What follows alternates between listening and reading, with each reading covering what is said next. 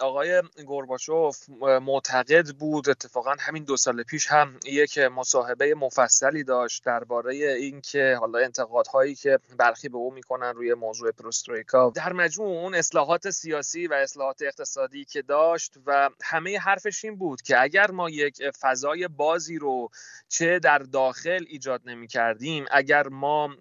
نمی اومدیم روی بحث اینکه آزادی سیاسی بخواد شکل بگیره مشارکت مردم رو افزایش بدیم. عملا ما موفق نمی شدیم نه در بود بین المللی بتونیم کاهش تنشی رو دنبال بکنیم و نه حتی در حوزه داخلی می‌تونستیم بحث اقتصادی رو یک سر و سامونی بدیم و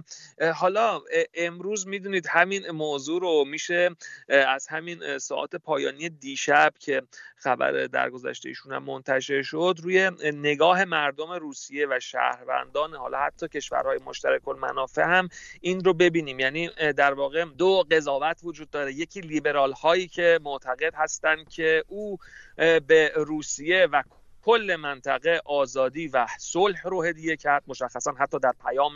تسلیتی که رهبر حزب یابلاکا که در واقع حزب اپوزیسیون در روسیه هست هم می‌تونیم همین موضوع رو فهم بکنیم و از سمت دیگه البته خب برخی ملیگراها هم هستن که معتقدن که نه اون سبب شد که شوروی فرو بپاشه و عملا یک طیفی از قهرمان و حتی حالا تا اون سمت می‌تونیم بگیم که تا برخی معتقدن که او خائن بود رو ملاحظه بکنیم. اما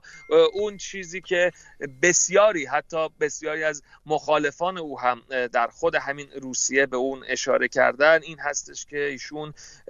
در واقع سبب شد که اولا تمام عمرش رو توی روسیه موند. اگرچه از اصلاحات صحبت کرد اما بله. تا تمام عمر خودش رو در روسیه موند و او باعث شد که مردم آزادانه توی این کشور نفس بکشن. ولی به هر حال منتقدانی هم داشت آقای بخشیتر از جمله اونهایی که اعتقاد داشتن که عملی که آقای گورباچوف انجام داد باعث شد که ناتو تا مرزهای روسیه پیش بیاد. بعد مسئله پیمان ورشو رو داشتیم. اونها رو چجوری میشه نگاه کرد؟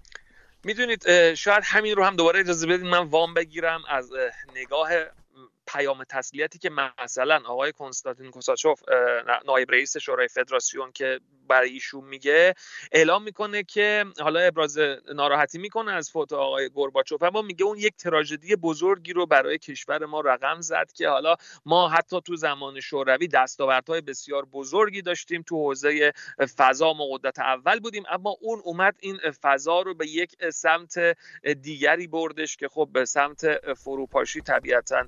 پیش برد. اما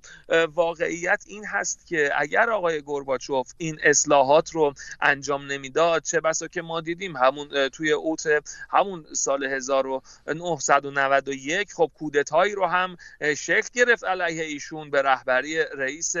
دوما رئیس کاگبه. اما باز شکست خورد چون خواستگاهش وجود نداشت در این جامعه. اگر که آقای گورباچوف نمی اومد این اصلاحات چه سیاسی چه اقتصادی رو رخ بده آیا امروز یک اتفاق بدتری شکل نمی گرفت حالا چه در بحث ای و نظامی که اون رقابت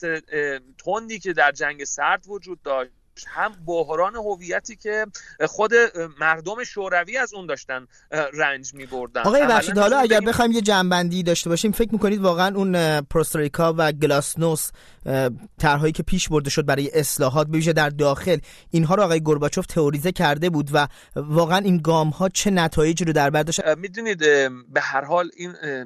دوران دوران اتفاق باید به این هم توجه داشته باشیم که یک دوره دیرهنگام اینها شکل گرفتش.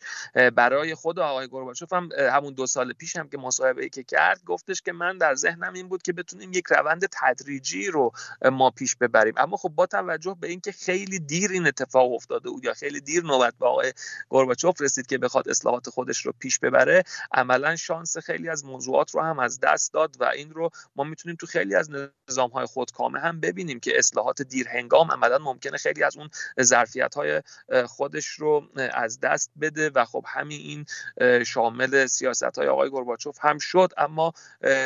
فکر می‌کنم که خیلی دیگه باید کسی ناداوری داشته باشه که بخواد بگه اما او برای صلح تلاش نکردش.